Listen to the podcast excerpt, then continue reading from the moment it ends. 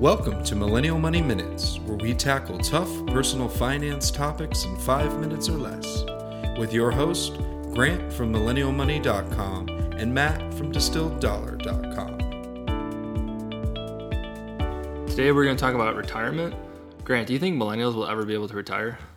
Yeah, I think it's a really good question, and I think that it really comes down to what your own personal definition is of retirement. Because, you know, I think a lot of people think retirement is this, um, you know, sunset uh, at the end of a career um, where you're going to ride off uh, in your convertible and golf every day. And I think that you know millennials uh, we're redefining what retirement is uh, and what it can be. And honestly, I think retirement for me personally is do I have uh, enough money uh, or enough income streams where I can pursue um, the life that I want to live and pursue my passions? And I think being retired is the definition for me is can I wake up every morning and do what I want to do? Uh, and you know, I thankfully can say uh, that I can do that right now, and that is what I'm doing. And so, um, I don't think retirement means you should stop working. Uh, working is good for you. It's going to keep you young. It's going to keep you sharp. So I think that uh, as a millennial, I don't think I'll ever retire. I think I'll always pursue projects and try to pursue projects that hopefully uh, have a money making element to them. And um, that's what retirement means to me. What about you, Matt?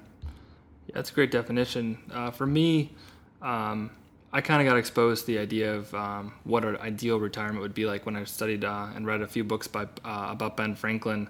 And for him, he retired very early at the age of 42. And up until that point, you know, he wasn't the scientist or inventor that people might recognize him. Um, he was actually, you know, a very hardworking businessman, and he ran a print shop. And you know, that's what he did for 25 years straight. Um, and through just frugality and a hard work ethic, he was able to retire early at 42.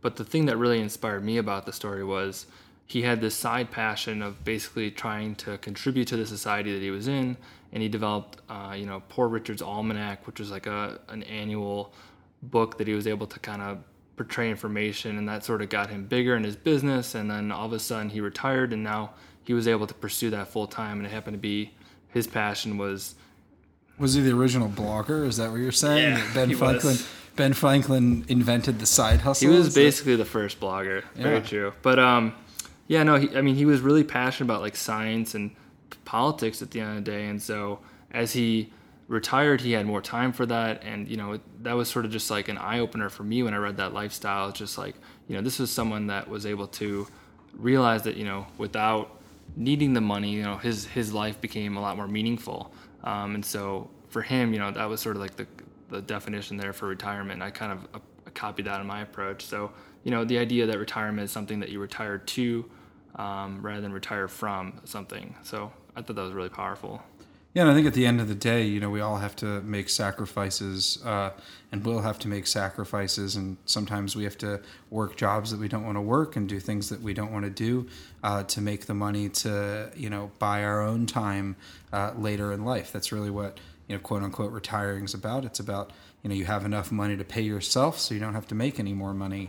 Um, and you know it, it requires some sacrifice uh, to do that. But you know one of the things that um, you know I see our parents' generation specifically, I think a lot of them spent their entire careers, uh, you know, 30, 40 years working and trying to save a nest egg.